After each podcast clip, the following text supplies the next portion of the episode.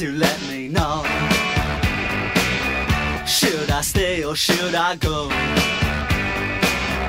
If you say that you are mine, I'll be here till the end of time. Στο πεζοδρόμιο της Μεσογείων, στο ύψος των νοσοκομείων Σωτηρία και Γεννηματάς, μία αφίσα φωνάζει. Δεν είναι βόλια, είναι πλατφόρμες γενετικής τροποποίησης των κυτάρων. Όχι, η υπογραφή δεν είναι κάποιου εργασιακού σωματείου από τα νοσοκομεία. Άλλοι την υπογράφουν. Κάποιοι που προφανώς σκέφτηκαν ότι το σύνθημά τους θα έχει μεγάλη απήχηση ανάμεσα σε αυτούς που μπαινοβγαίνουν στα νοσοκομεία. Ας χτυπήσουμε το σύστημα στην καρδιά του, θα είπαν. Ας αποκαλύψουμε την κρυφή αλήθεια.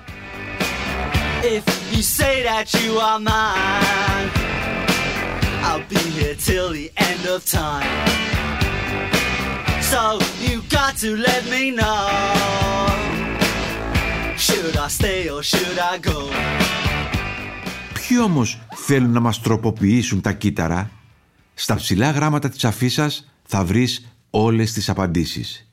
Οι μεγάλες δυτικές φαρμακοβιομηχανίες σε συμμαχία με τις μεγάλες εταιρείες πληροφορικής τεχνητής νοημοσύνης και τις μεγάλες ασφαλιστικές. Δώστε σημασία στις λεπτομέρειες.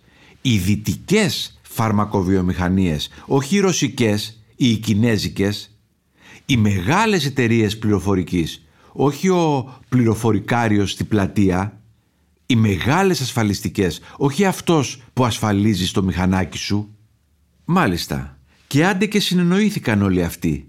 Γιατί μας τροποποιούν τα κύτταρα, τι θα κερδίσουν; Σκύβω και διαβάζω γιατί επιδιώκουν να μετατρέψουν το ανοσοποιητικό σύστημα σε ελεγχόμενο κρίκο της τέταρτης βιομηχανικής επανάστασης; Κόλαση.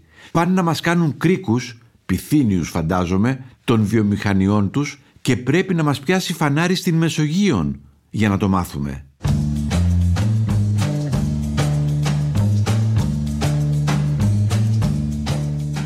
Και μη ρωτήσετε Μα ποιος πιστεύει αυτές τις παλαβομάρες γιατί μπορεί να ακουστεί μια φωνή και μέσα από τα νοσοκομεία μας που θα μας τρομάξει. Κάνοντας τις προσθέσεις και τις αναγωγές των στοιχείων που έχουν με το σταγονόμετρο ανακοινωθεί, διαπιστώνω ότι περίπου το 40% του ιατρικού, νοσηλευτικού και παραϊατρικού προσωπικού των δημοσίων νοσοκομείων μας αρνείται να κάνει το εμβόλιο. Το 40%.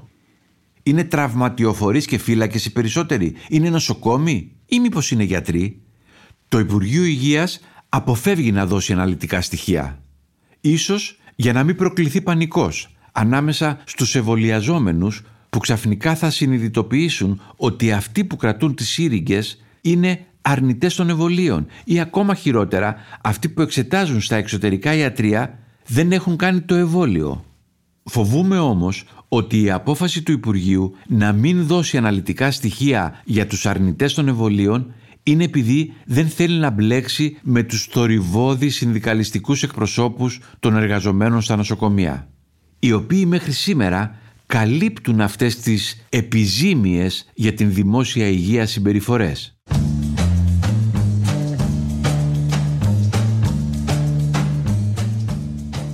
Και εδώ υπάρχει ένα ερώτημα. Έχει δικαίωμα ένας γιατρός, ένας νοσοκόμος, ένας τραυματιοφορέας να πει «δεν εμβολιάζομαι». Την απάντηση την έδωσε με ξεκάθαρο τρόπο το πρωί της Πέμπτης ο συνταγματολόγος Νίκος Αλιβιζάτος στον Παύλο Τσίμα στον Σκάι. Ναι, ακόμη και ένας γιατρός μπορεί να αρνηθεί να κάνει το εμβόλιο. Το κράτος όμως οφείλει να απαγορεύσει στον συγκεκριμένο γιατρό που δεν έχει εμβολιαστεί να βλέπει ασθενείς πρέπει να τον πάει σε μια υπηρεσία που δεν θα βλέπει ασθενείς. Και αν δεν θέλει να μετακινηθεί, θα πρόσθετα εγώ, θα πρέπει να πάρει άδεια άνευ αποδοχών μέχρι να τελειώσει ο ιατρικός συναγερμός. Γιατί επιτρέψτε μου, είναι αστείο και προσβλητικό συνάμα κάποιοι γιατροί και κάποιοι νοσοκόμοι να προσπαθούν νυχθημερό να σώσουν ζωές και κάποιοι άλλοι μέσα στο ίδιο το νοσοκομείο να τους βγάζουν τη γλώσσα. Και τέλος πάντων δεν μπορούμε να εισηγούμαστε στην Ευρώπη πιστοποιητικό εμβολιασμού που θα ανοίγει τις πόρτες στα αεροπλάνα, τα ξενοδοχεία, τα νησιά μας και το 1 τρίτο του συστήματος υγείας της χώρας μας να είναι ανεβολίαστο. Δικαίωμα λοιπόν του κάθε ανθρώπου και του υγειονομικού είναι αν θα εμβολιαστεί, αλλά κάθε επιλογή έχει τις συνέπειές της. Όπως οι φαντάροι που δεν θέλουν να κρατήσουν όπλα και υποχρεώνονται σε μεγαλύτερη εναλλακτική θητεία.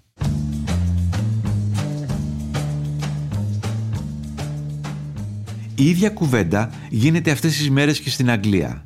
Και εκεί συζητούν αν θα πρέπει να είναι υποχρεωτικά τα εμβόλια για το υγειονομικό προσωπικό.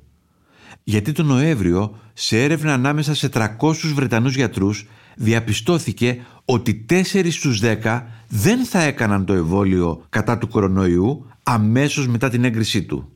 Ας περιμένουμε να το δοκιμάσουμε στους ασθενείς μας, σκέφτηκαν πονηρά 4 στους 10 Βρετανούς γιατρούς. Στην ίδια λογική, μια άλλη ελληνική οργάνωση έβαλε σε μια αφίσα δύο ποντίκια να συνομιλούν. Θα κάνουμε το πλατφόρμα εμβόλιο να γίνουμε τούμπανο. Τι λες ρε, τρελός είσαι.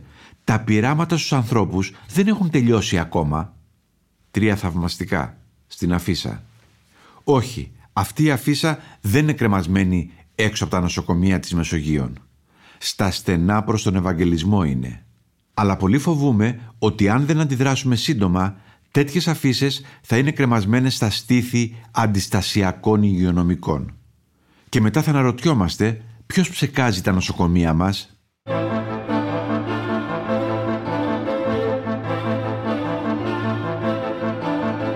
Ήταν το podcast podcast με τον Σταύρο Θεοδωράκη. Δημοσιογραφική συνεργασία Ερατός Ζουρουφίδου Ανδρέας Παπαδόπουλος. Στους ήχους ο Μάριος Πλασκασοβίτης. Αν θέλετε και να διαβάζετε το podcast podcast, αναζητήστε το στην ηλεκτρονική έκδοση της εφημερίδας Καθημερινή. Θα ξαναβρεθούμε σύντομα.